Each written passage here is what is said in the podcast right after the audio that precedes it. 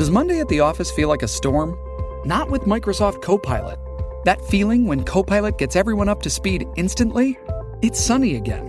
When Copilot simplifies complex data so your teams can act, that sun's shining on a beach. And when Copilot uncovers hidden insights, you're on that beach with your people and you find buried treasure. That's Microsoft Copilot. Learn more at Microsoft.com/slash AI for all. Storie Libere presenta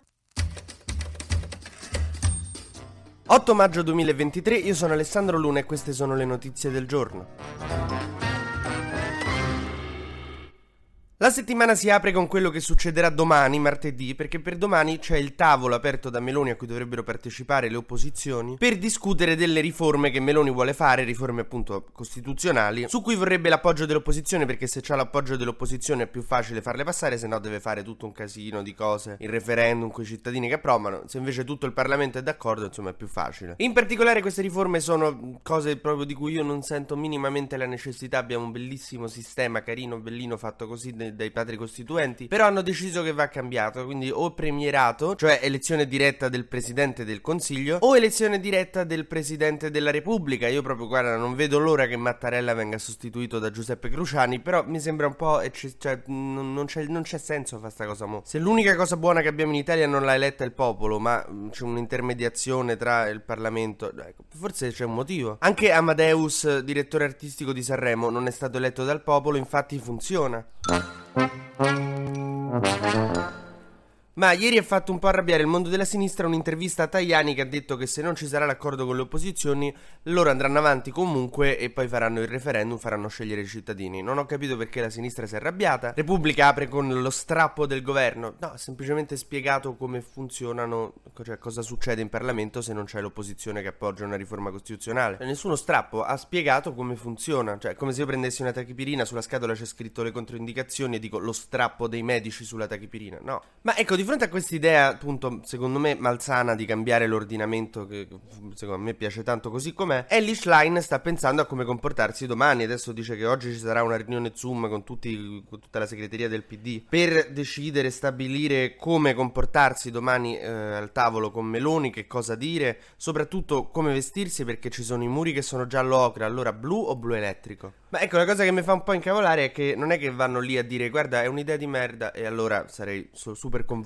Pare che nel PD un'idea sia quella di arrivare con una controproposta che è il cancellierato allo, alla tedesca. Cioè, un premier con più poteri e il meccanismo della sfiducia costruttiva. Ma io non capisco perché dobbiamo cambiare, vabbè, comunque avete capito. Cioè, oddio, un pochino l'idea del premier eletto direttamente dal popolo, cioè, come lato positivo ha che tipo non dovrai mai più sentire tuo zio a Natale dire che, eh, ma questo non l'ha eletto nessuno, cioè finirebbe quella roba lì in cui tu gli devi spiegare, guarda, su un premier eletto dal popolo il Parlamento. Dall'altro canto può capitare che ti troverai Gianluigi Paragone presidente della Repubblica, insomma, vabbè, pro e contro.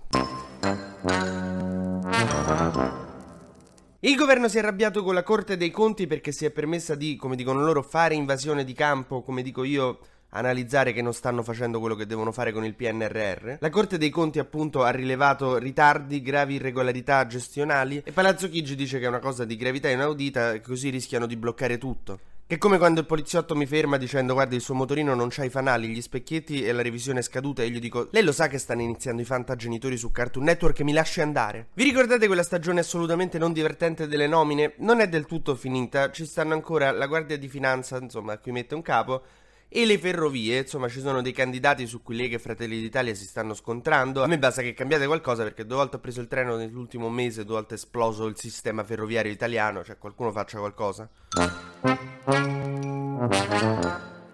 Questo weekend c'è stata la convention di Forza Italia, tipo la convention di Star Wars in cui però l'eroe originale è Darth Fener. Berlusconi naturalmente stava ancora in ospedale, non sono riusciti a dimetterlo prima, per cui ha mandato un video abbastanza terrificante dall'ospedale in cui l'avevano tipo precisamente appena vestito con giacche truccate, cioè era una cosa brutta, sembrava una roba di Tim Burton, ragazzi. Ma facciamo il breve consueto giro sugli esteri. Allora, la Wagner che aveva detto che se ne andava da Bakhmut alla fine ha fatto come io al campo scuola che dicevo me ne voglio andare al telefono ai miei genitori, dice poi alla fine no, dai, rimango. Pare che abbiano fatto amicizia con gli altri bambini, però non lo so, forse è semplicemente che non hanno voglia di fare le valigie e tutto quanto. Prigozin che è il capo della Wagner ha detto no, vabbè, ci hanno mandato armi perché lui aveva fatto tutto sto casino perché dice non gli arrivavano armi da Mosca. La Lega Araba ha riammesso la Siria di Assad che era stata insomma cacciata da, dalla Lega Araba quando era iniziata la guerra civile. Assad aveva fatto delle cose atroci, terrificanti, armi chimiche sui manifestanti civili, robe indicibili, infatti che aveva trovato come alleato la Russia di Putin, che insieme all'Iran, che pure per i diritti umani ha la passione che ho io per il paddle, sono riusciti insomma a rimetterlo in piedi e quindi adesso è dovuto da base essere riammesso nella Lega Araba perché le resistenze in Siria si stanno affievolendo. Nella notte è stata bombardata dalla Russia gran parte dell'Ucraina, specialmente Odessa, ma è stato colpito anche un palazzo residenziale a Kiev, mentre c'è stata una visita storica tra Kishida, il presidente giapponese, e il, insomma, il presidente invece della Corea del Sud, che pare non si stavano tanto simpatici, si sta parlando di un disgelo tra Giappone e Corea del Sud, io adesso raga non lo so, però non so se vi siete accorti che siete gli unici due sani di mente in quella zona, cioè, so, guardatevi intorno, vorrei vedere che fate pace, cioè, ci mancherebbe, c'è sta uno che è un dittatore sanguinario genocida che guarda l'isola di Taiwan come io guardo l'ultimo oliva scolana in osteria, altro che un supplì vivente con l'atomica, cioè, mettetevi d'accordo voi due per carità. Ma soprattutto questo weekend c'è stata la fatidica incoronazione di Re Carlo, che non era re fino ad adesso, io non lo sapevo.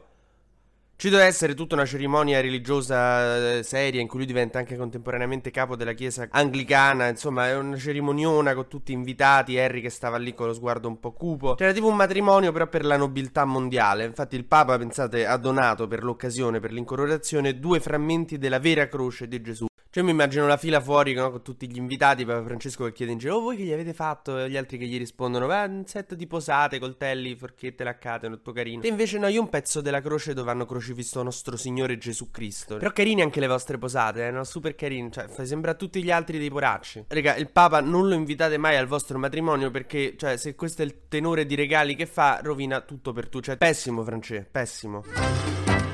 TG Luna torna domani mattina, sempre tra le 12 e le 13, su storielibere.fm.